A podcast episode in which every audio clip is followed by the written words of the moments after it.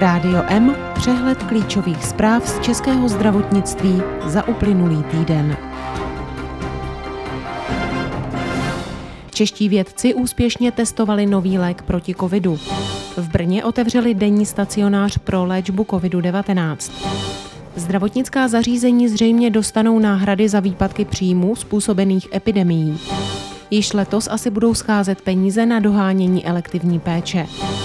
Průměrná čekací doba na novou ledvinu je kolem 90 dnů. Loni výrazně poklesl počet lidí s tuberkulózou. Rádio M začínají zprávy. Dvojitá protilátka, kterou nedávno úspěšně otestovali čeští vědci, je účinná vůči britské, jihoafrické i brazilské mutaci koronaviru. Studii o objevu zveřejnil prestižní časopis Nature. Látku vyvinuli výzkumníci z Biomedicínského výzkumného ústavu ve švýcarské Belinzóně. Čeští vědci v Biologickém centru Akademie věd mají na starost její testování. Pro vývoj dvojité protilátky švýcarští vědci využili různé protilátky z krve pacientů, kteří prodělali COVID-19. Přirozené protilátky se běžně využívají při léčbě nemoci, podle vědců ale jejich velkou slabinou je, že proti nim virus SARS-CoV-2 získává rychle odolnost.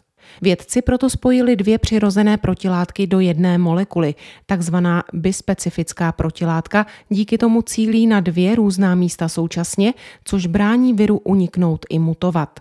V budoucnu by podle odborníků mohla nahradit drahou směs protilátek a pomoci i v chudších zemích světa.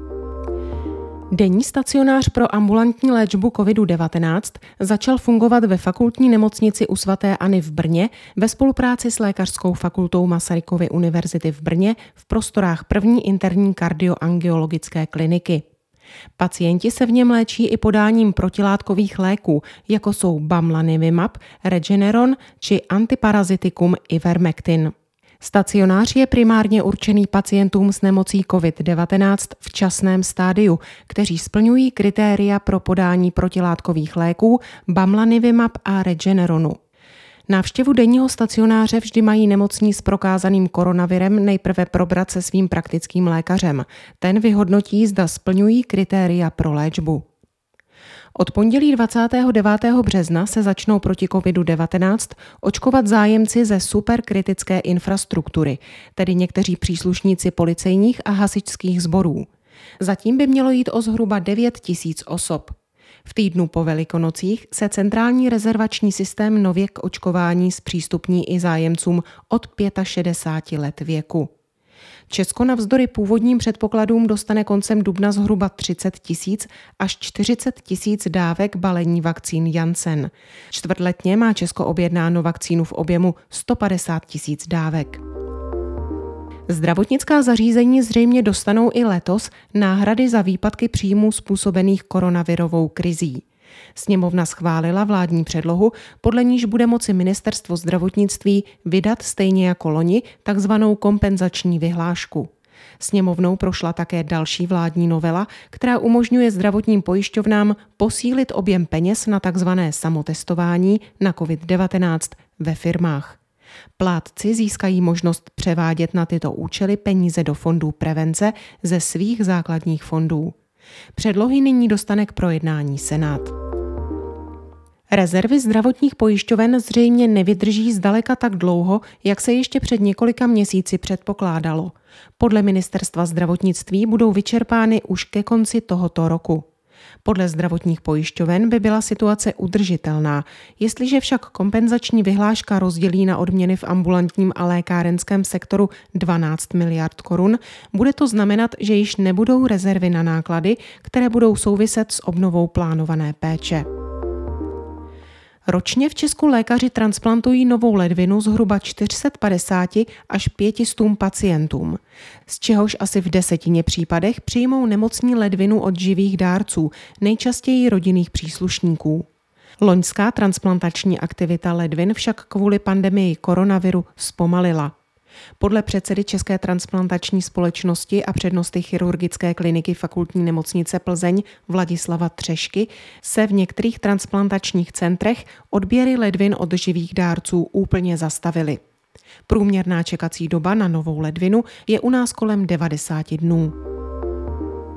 Vědci ze skupiny Jana Konvalinky při Ústavu organické chemie a biochemie Akademie věd České republiky vyvinuli novou metodu, díky které je možné rychle posoudit limit detekce antigenních testů.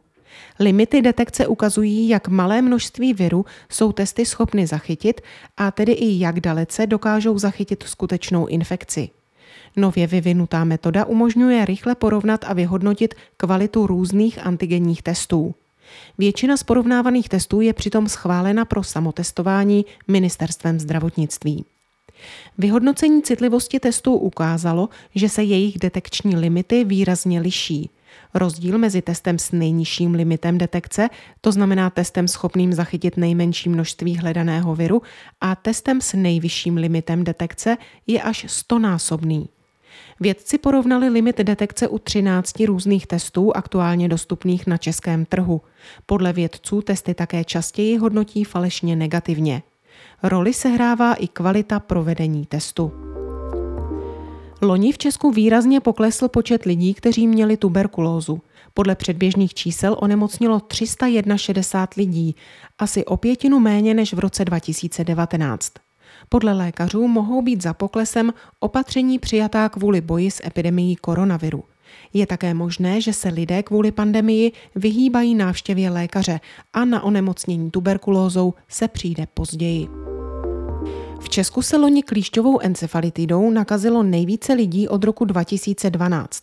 Případů onemocnění bylo 854, což je o 80 více než v roce 2019. Zdravotníci ale zaznamenali méně případů limské boreliózy, kterou také přenášejí klíšťata. Počet případů klíšťové encefalitidy stoupá od roku 2015. Tehdy jich státní zdravotní ústav zaznamenal 355. Loni to bylo zhruba 2,5 krát více. Naopak počet případů limské boreliózy v posledních dvou letech klesal. Loni se jí nakazilo 3710 lidí, zhruba o 390 méně než v roce 2019 a také nejméně za posledních pět let. Rádio M ze zahraničí. Evropská léková agentura je připravena vyhodnotit očkovací látky upravené na zmutovaný virus SARS-CoV-2 v řádu týdnů. Variantní vakcínu bude pak možné schválit na základě stejné registrace, jako je tomu i v případě očkovací látky proti sezónní chřipce. Zástupci agentury se také v první polovině dubna chystají do Ruska na inspekci výrobních míst ruské vakcíny Sputnik V. Tolik zprávy uplynulého týdne, které připravila Marcela Alfeldy Šperkrová. Naslyšenou příští pondělí se od mikrofonu těší Marcela Žižková.